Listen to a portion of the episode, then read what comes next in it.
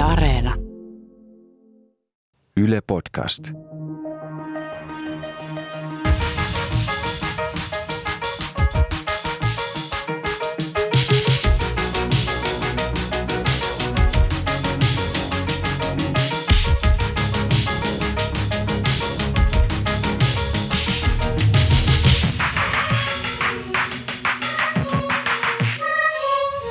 Tervetuloa Mitä vielä podcastin pariin. Mun nimi on Ronja Salmi ja studiossa kanssani myös Essi Helle. Terve Essi.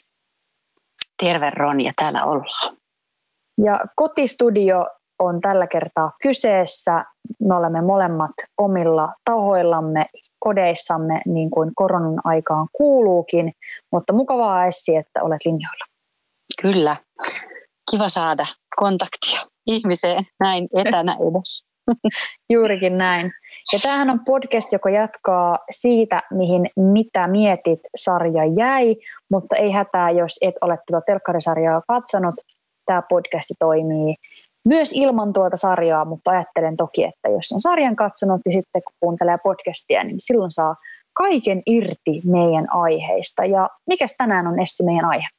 Tänään meillä on aiheena ADHD ja erityisesti keskittyminen koronan aikaan. Että ADHD ja keskittymishäiriöt, tarkkaavuushäiriöt valikoitu sarjaan aiheeksi, koska tämä ADHD nousi esille Ronjan somessa. Ja keskittymishäiriö tai tarkkaavuushäiriö ei ehkä ole tabu, mutta siitä ei ole kuitenkaan niin paljon tietoa ihmisillä ja mielikuvat siitä ADHDsta tuntuu olevan aika suppeita. Siksi se aihe valikoitu mukaan. Ja kun me tehtiin tätä sarjaa, niin oli musta tosi kiinnostava kuulla, että tyttöjä ja diagnosoimatta. Että se kyllä perusteli mulle tämän aiheen niin käsittelemisen tärkeyden erityisesti. Siksi tästä pitää puhua.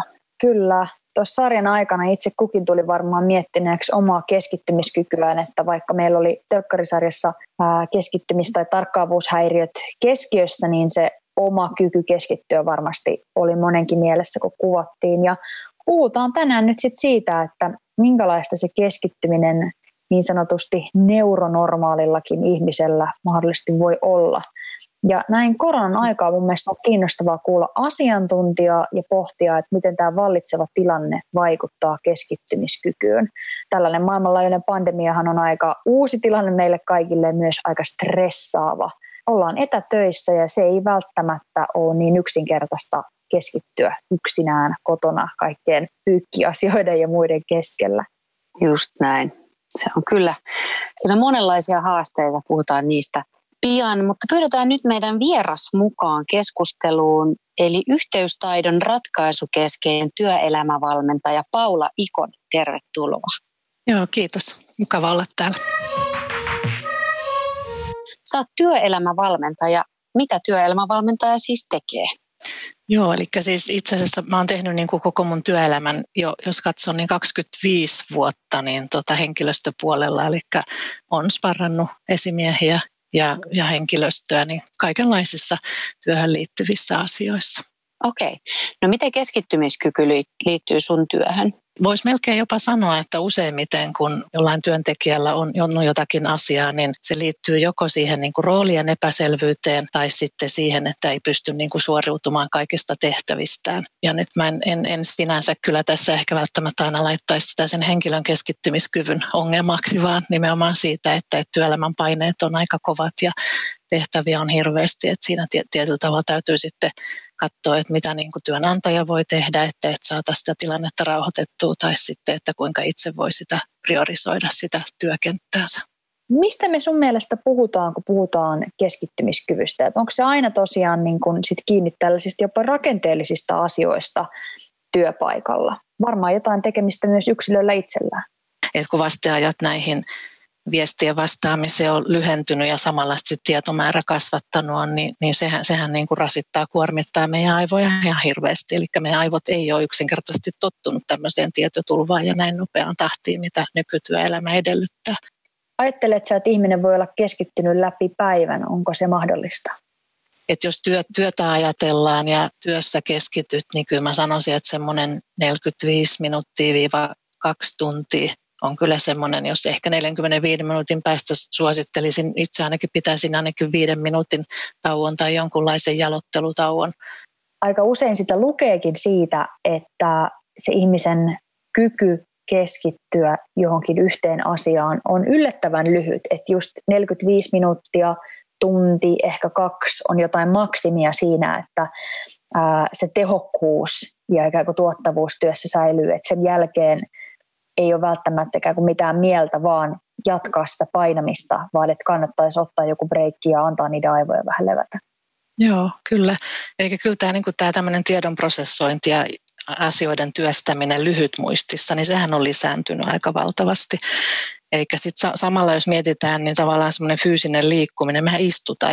On sanottu, että istuminen meidät tappaa, mutta että tavallaan se niin kuin työpaikalla paikallaan pysyminen, niin se on lisääntynyt kanssa. Sitten tietysti kun tullaan vapaa-ajalla kotiin ja sitten tota, katsotaan telkkaria tai tota, räplätään kännykkää, niin sehän niin kuin entisestään sitten vaan lisää sitä aivojen kuormitusta. Eli tavallaan se vapaa-ajallakin jatkuu sitten se semmoinen tietotulvan jatkuva työstäminen.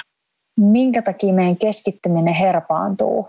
Onko se, että aivoista loppuu energia vai miksi me päädytään tekemään jotain sellaista, mitä meidän ei pitänyt alun perin edes tehdä? No toi on aika mielenkiintoinen kysymys. Että toki sillä että jos pitkän aikaa keskittyy johonkin, niin toki siellä myös, myös sitten tota, tavallaan energia loppuu, mutta, mutta tämä niin kuin nykyään kun on paljon just niin kuin somea, nuoret elää semmoisessa pelimaailmassa ja tota, on helposti saatavilla tällaisia niin kuin mielihyvää tuottavia, no just jotain pelejä tai, tai tota, somevastauksia, tykkäyksiä muilta, niin tota, meillä on, aivot on kuitenkin rakentunut sillä tavalla, että ne tykkää tällaisista niin kuin mielihyvää tuottavista asioista, eli siitä saa niin sanottuja niin kuin pikapalkintoja, ja sen takia se on helpompi luisua sitten semmoisiin nopeisiin pikapalkintoihin, kun kun saattaa itsensä siihen, että lähtee keskittymään johonkin niin kuin todella keskittymistä vaativaan asiaan. Että, että siinä tosiaan syntyy sellainen tilanne, että kun niitä impulseja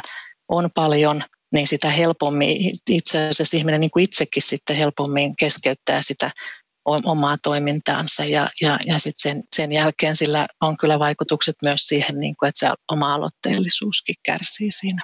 Aivan. Eli onko Paula toisin sanoen mahdollista, että ihminen vähän niin kuin rapauttaa oman keskittymiskykynsä? Se on ihan, ihan mahdollista, kyllä. Kyllä mä näkisin näin, että, että se omalla toiminnalla pystyy kyllä vaikuttaa siihen. Okei. Okay. No kun sä koulutat ihmisiä, niin mihin tällaisiin keskittymistä haittaaviin seikkoihin sä törmäät kouluttaessa? Että koet sä, että tämä on merkittävä ongelma ylipäänsä? Kyllä mä sanoisin, että niin kuin työelämässä niin kuin varsinaisesti, jos mietitään jotain koulutuksia, palavereita, niin se ei hirveästi näy siellä, että, että se on ehkä enemmän sitten niin kuin niissä kahdenkeskisissä keskusteluissa, että, että joko niin kuin esimies alaiskeskustelussa tai sitten, että, että työntekijä tulee mun kanssa juttelemaan tai, tai sitten tosiaan joku tulee vastaanotolle, vastaanotolle sitten keskustelemaan näistä jutuista. Aivan. Mitkä asiat on hallaa keskittymiskyvylle? Sun mielestä? No kyllä mä sanoisin oikeastaan, että ehkä kaikista eniten tekee hallaa niin kuin jatkuvat keskeytykset. Eikä nehän, niin kuin jos ajatellaan aivo, aivojen toimintaa, niin ne muuttaa sitä aivojen rakennetta kyllä pikkuhiljaa. Eli siitä syntyy myös se, mistä aikaisemmin tuossa mainitsin, että myös sitten alo- aloitteellisuus kärsii. Et moni meistä kokee olevansa niin kuin moniajotaitoinen mutta ei ihmisten aivoja ei ole luotu niin kuin sellaisen monen asian yhtäaikaiseen tekemiseen. Eikä tota, silloin, jos me keskitytään niin kuin moneen asiaan, niin silloin nämä, myöskin nämä niin kuin keskenjääneet asiat, niin ne kuormittaa muistia. Ja sitten tosiaan tarkkaavaisuus siirtyy helposti niin kuin asiasta toiseen ja se tavallaan jatkaa sitä, sitä luuppia, sitä tota, kierrettä, että, että se keskittyminen katkee. Että kyllä, kyllä mä sen sanoisin, että jatkuvat keskeytykset on varmasti se ehkä se pahin.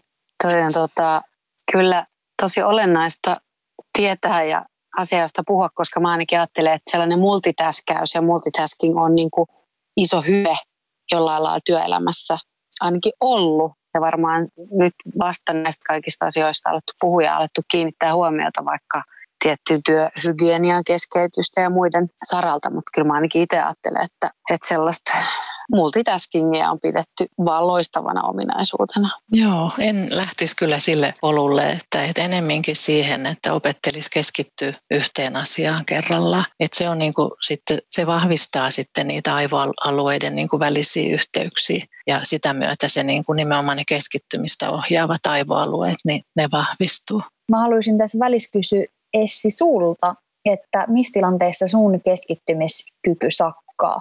Voi hyvänä aika, mulla on hiiren keskittymiskyky ainakin välillä, musta tuntuu siltä. Tota, toisaalta oliko toi nyt epäreilu hiiriä kohtaan, mutta tota, ää, toki varsinkin toimistolla, kun mä teen töitä, niin kyllä mun työpäivän ehdoton niin kuin herpaantuminen on nimenomaan ne keskeytykset, että mä oon välillä liimannut mun huoneen oven, että please, älä nyt, älä tule, ole ystävällinen ja anna hetken työrauhaa, että saisin asiat tehtyä, että laita viestiä. Jos on hirveä hätätilanne, niin soita.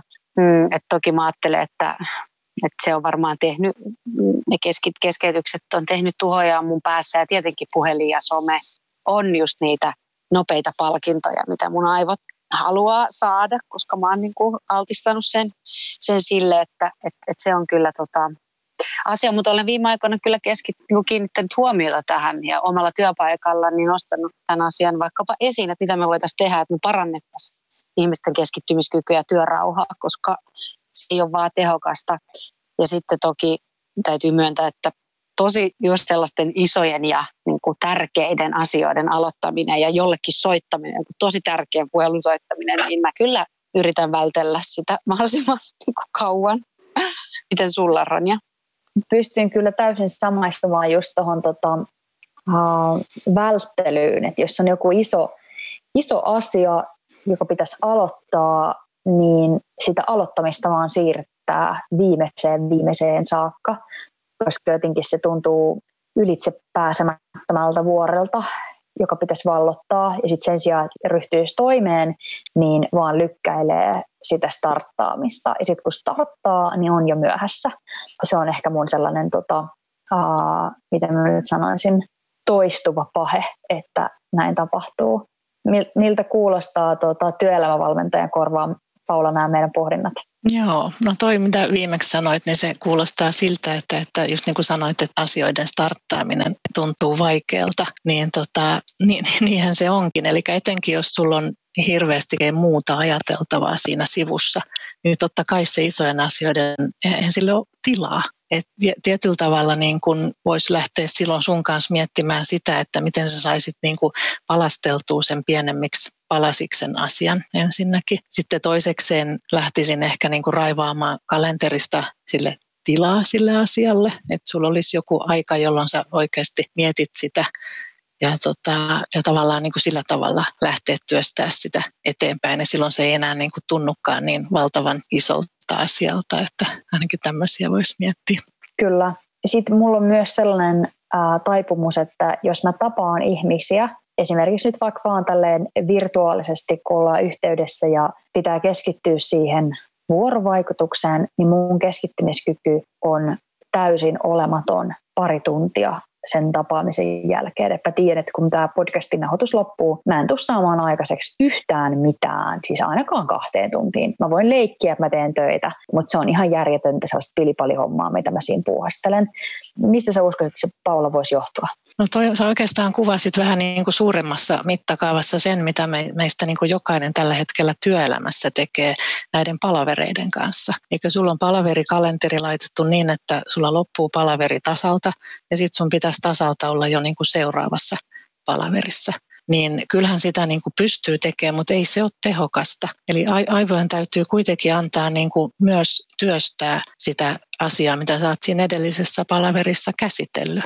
Eikä tavallaan, jotta sä haluat, että se jää vähän pidempään muistiin muun muassa, jotta sä sisäistät sen paremmin, että et pystyt esimerkiksi myöhemmin niin kuin jatkamaan sen työstämistä niin kuin paremmin, eikä niin, että se on vaan käynyt sun, tullut niin sanotusti toisesta korvasta sisään, mennyt toise, toisesta korvasta ulos, niin se vaatii sen semmoisen niin palautumisajan.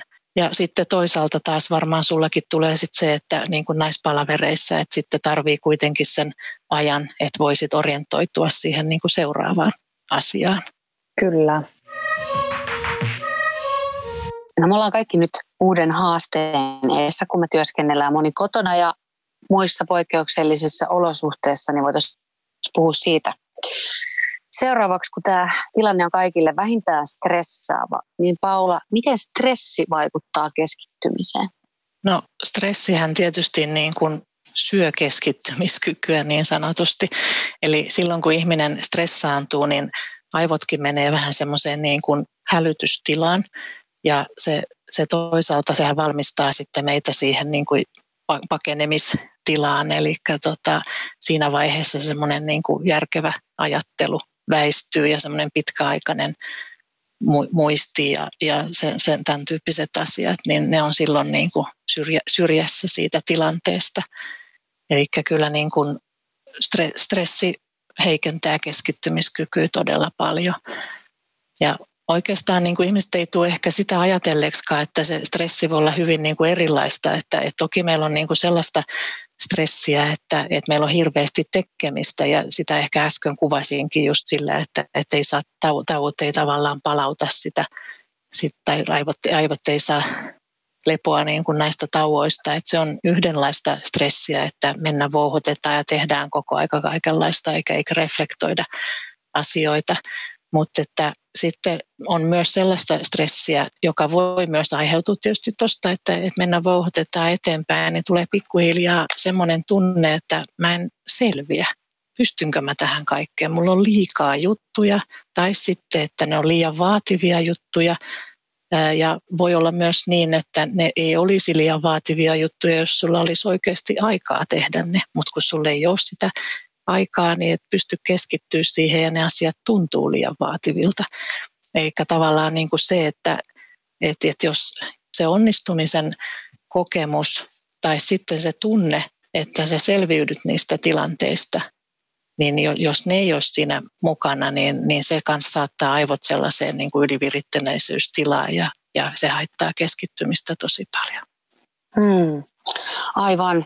Ja mielenterveystalossa esimerkiksi Just puhutaan tästä, että ahdistus syntyy siitä, että koko keho käy ylikerroksilla ja valmistautuu taisteluun, niin kuin sä äsken sanoitkin. Ja täällä sivuilla myös neuvotaan, että korona-ahdistukseen kannattaisi, että siihen auttaisi säännöllinen elämänrytmi muun muassa, mitä kyllä neuvotaan suur, aika moneen asiaan. Mutta mitä sä ajattelet, että miten tämän ylikerroksilla käymisen voisi estää?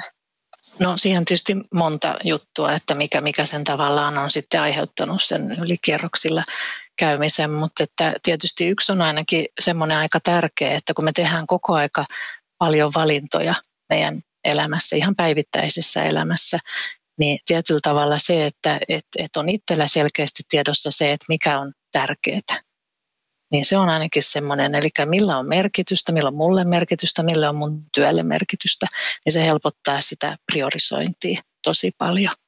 Ja sitten on muitakin keinoja, että sitten esimerkiksi niin kuin se, semmoinen, että, että hoidetaan, annetaan tavallaan aikaa niiden asioiden hoitamiselle, eli saadaan niitä onnistumisen kokemuksia sillä, että, että saadaan niin kuin vietyä niitä asioita loppuun asti niin siitä tulee myös se lähtee ruokkimaan sit sitä, että hei, että mä sain tämän tehtyä, mikä se olisi sitten seuraavaksi, kun sitten versus se, että, että ollaan jatkuvasti tekevinään, aloitetaan juttuja ja ollaan tekevinään niitä, mutta ne ei mene loppuasti, niin kyllä se alkaa myös syömään sitten, syö, syömään miestä niin sanotusti sitten pitkällä juoksulla. Kyllä. Paula, nyt tämän koronan myötä moni on kotona tekemässä töitä. Tämä on osalle ihmisistä ihan uusi tilanne. Miten tällainen työympäristön muutos tai se, että sitä työympäristöä ei varsinaisesti ole, niin vaikuttaa ihmisten keskittymiskykyyn?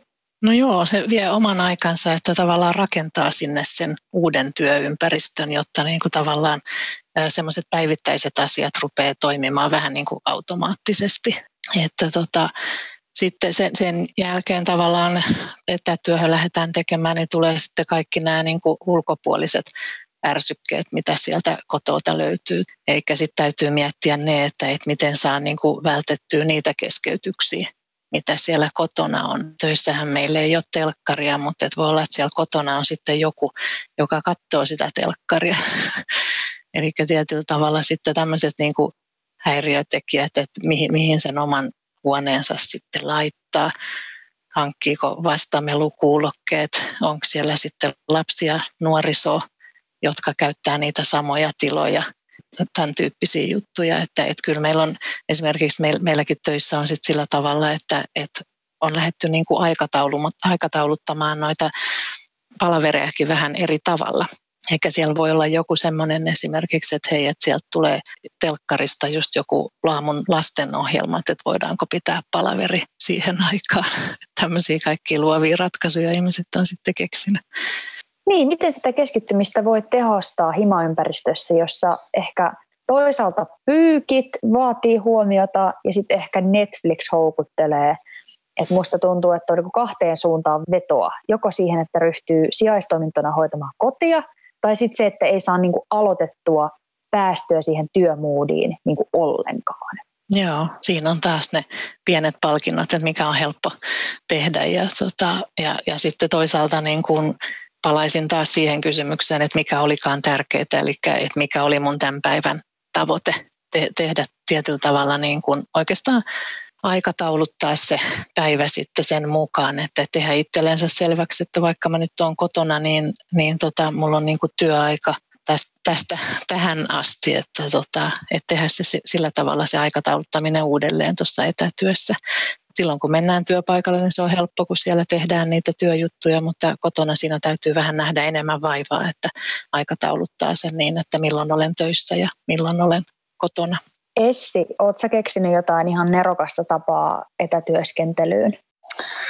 Tota, no, mä oon jonkin verran tehnyt etätöitä normaalistikin, koska tämä keskeytysasia on toimistolla välillä – aika iso, että musta on aina tuntunut siltä, että mä pystyn kotona tehdä asiat niin kuin paljon tehokkaammin kuin siellä töissä. Mulla menee vähemmän aikaa. Mutta tota, mä yritin pari päivää kotona, että alkoi eristys. Mä en saanut niin mitään oikein aikaiseksi enkä aloitettua. Että se auttoi mua, että mä rakensin uuden työpisteen paikkaa, missä ei ole ollut ennen työpistettä ja rakensin siitä itselleni visuaalisesti inspiroivan ja niin kuin miellyttävän paikan, mihin mennä. Ja sitten mä olen huomannut, että jos mä yritän verkkareissa aloittaa aamuni, että mä makaan sängyssä ja naputtelen konetta, ei tule mitään. Ei mitään, että mun on pakko laittaa vaatteet, työvaatteet päälle ja vähän tota kulmageeliä kulmakarvoihin. Niin sitten mun asenne muuttuu siihen työntekoon. Tämä on ihan mun tota, ratkaisut tällä, tällä hetkellä. Miten, miten Ronja sun sun etätyöskentely? Kuulostaa, kuulostaa tutulta. Mä olen jopa silittänyt paidan itselleni yhtenä päivänä, kun tuntuu, että nyt lähtee homma luisuun. Niin tota, wow. ihan kauluspaidan silitin päälle ja sitten se päällä istuin, istuin tekemään sitä imassa töitä. Et kyllä silloin mun mielestä vaikutusta, että yrittää pitää ehkä kiinni niistä rutiineista, jotka sellaisessa normi työarjessakin on läsnä, että on yrittänyt pitää kiinni nukkuvaanmenoajoista ja heräämisistä, että vaikka nyt ei ole hirveästi mitään paikkoja, mihin pitäisi ehtiä, niin en silti niin kuin nukkuisi ää, niin pitkään, mitä vaikka viikonloppuaamuna, että on niin kuin arkirytmi, josta pitää kiinni, ja ruokarytmi, että mä syön lounasta siihen aikaan, kun mä normaalistikin söisin töissä lounasta. Ja sitten ihan tota, on pistänyt puhelimeen herätyksiä, koska mun se pahin ää, häiriötekijä on ehdottomasti mun älypuhelin addiktioni, ihan voi mun mielestä puhua kyllä riippuvuudesta edelleen minun kohdallani, niin mä teen siis silleen, että um, mä ajastan esimerkiksi 45 minuuttia ja ajattelen, että mä teen 45 minuuttia duunia ja sitten kun se kello pirahtaa, niin sitten mä saan vilkasta sitä puhelinta. Ja sitten taas pitää laittaa joku niinku, uusi aika siihen, mutta että mun on pitänyt Aika laittaa hyvä. tavallaan tällaisia munakelloajastuksia itselleni, koska muuten musta tuntuu, että heti kun siinä kirjoittamisesta jossain tulee vähänkin vaikea kohta, niin mä oon silleen, eh, no ihan sama, mä katson mun puhelinta. että just se nopea mm-hmm. palkinnon hakeminen tulee niin herkästi, että joo, on, on pakko niinku vahtia. että mulla on niinku välitunnit itselleni ajastettuna. Mm, siis toi kuulostaa, toi kuulostaa tosi hyvältä. Ihan, niinpä, ihan loistavaa. Mä käytän tota mun tyttäreen, että tota, mä annan sille herätyksen, että mihin asti se saa tota, pelaa jotain peliä. Et sitten kun mä itsekin tietenkin sit keskityn töihin, niin mä välillä unohdan vahtia hänen pädi, pädirajoituksiaan. Niin tota, toi on tosi hyvä. Mä otan ton kanssa itselleni käyttöön. Kiitos vinkistä. Eli mahtavaa, että mulla ja sun mitä eskari-ikäisellä tyttärellä on samat keinot käytössä. Joo, mutta näin, näinhän se menee, että tavallaan kun olet uudessa tilanteessa ja olet vielä eri ympäristössä, kotiympäristössä, niin siinä täytyy vähän itseänsä ruveta komentamaan sitten ja suunnitella jäsentää sitä toimintaa uudelleen. Paula, mä haluaisin sinulta sellaisen vielä kysyä nyt tähän koronaan liittyen, että äh, mä oon toisaalta lukenut nyt jonkun verran sellaisia viestejä somessa, että ihmiset paahtaa tosi pitkää päivää himassa, koska se päivä ikään kuin ei samalla tavalla ala ja lopu, ja sitten kun ei ole mitään muutakaan niin kuin tekemistä oikeastaan kuin se työnteko, kun kaikki monien ihmisten harrastukset on katkolla ja kaikkea muuta, eikä ole mahdollisuutta ehkä nähdä kavereita, niin onko riskinä, että jengi vetää himassa itsensä piippuun nyt jollain niin kuin älyttömällä työnteolla. On. Sehän on tosi mahdollista. Voi olla jopa todennäköistä toisten osalla. Että tota, et kyllä, kyllä niin kuin itse kannustaisin siihen, että, että pidetään se työ ja vapaa-aika niin jollakin lailla tasapainossa ja, ja niin, että, että kumpaakin on. Et se, se, se voi olla, että siihen työhön lipsahtaa helpommin sen takia, kun se on, on siinä äärellä se kännykkä ja se tietokonekin on ja ehkä näyttökin on otettu sinne kotiin. On ehkä helpompi jossain vaiheessa jopa luiskahtaa sinne työroolin taakse piiloon siinä kotona, kun ollaan kaikki neljän seinän sisällä. Ja, tota, ja sitten toisaalta tunnolliset ihmiset saattaa sitten ajatella, että, että, no, että, että kyllä mun täytyy vielä tehdä ja mähän kävin ne pyykit laittamassa siinä yhdellä tauolla, että mun täytyy vielä vähän venyttää mun päivää senkin takia ja siinä on sitten yksi semmoinen riskikohta myös. Okei, no nyt kun ihmiset työskentelee yksin tämän koronan aikaan, niin voiko tähän keskittymiseen saada apua niin kuin ryhmästä? Että miten vaikka työporukka tai opiskelukaverit vois auttaa ja vaikuttaa tähän keskittymiseen? No kyllä ilman muuta, että, että työelämässä yleensä esimies on se ensimmäinen, jonka puoleen käännytään. Työkaverit on, on ihan hyvä. Eli tavallaan siinähän voi, voi niin kuin jos itse huomaa, että itse keskittyminen herpaantuu tai mene, tavallaan lähtee väärille teille siinä asiassa, niin sitä voi ihan hyvin sopia sitten kavereiden kanssa, että hei, että sitten kun mä taas seuraavalla kerralla, teen niin, niin voitko sanoa mulle, että jollain tietyllä tavalla tai jonkun, jonkun sanan, että, että mistä mä huomaan, että hei, nyt mä taas harhauduin sinne. Ja tota, kyllä niin kuin kaikkinensa silloin, kun me vetäydytään tällainen niin kuin etätyöskentelyyn ja, ja sitä kontaktia sinne työelämään on vähemmän, niin, niin tota, sitä helposti lähtee myös sitten niin kuin paisuttelemaan niitä omia ajatuksia, yleensä niitä, siis niitä negatiivisia ajatuksia. että sitä ei, ei huomaakaan, että miten paljon siinä, että me ollaan niin kuin jatkuvasti kontaktissa sillä työpaikalla, niin miten paljon siinä ihminen saa niin kuin vahvistusta sille omalle tekemiselle. Että näin etänä niin se vahvistus toisilta ihmisiltä, niin se sitten se jää niin kuin saamatta.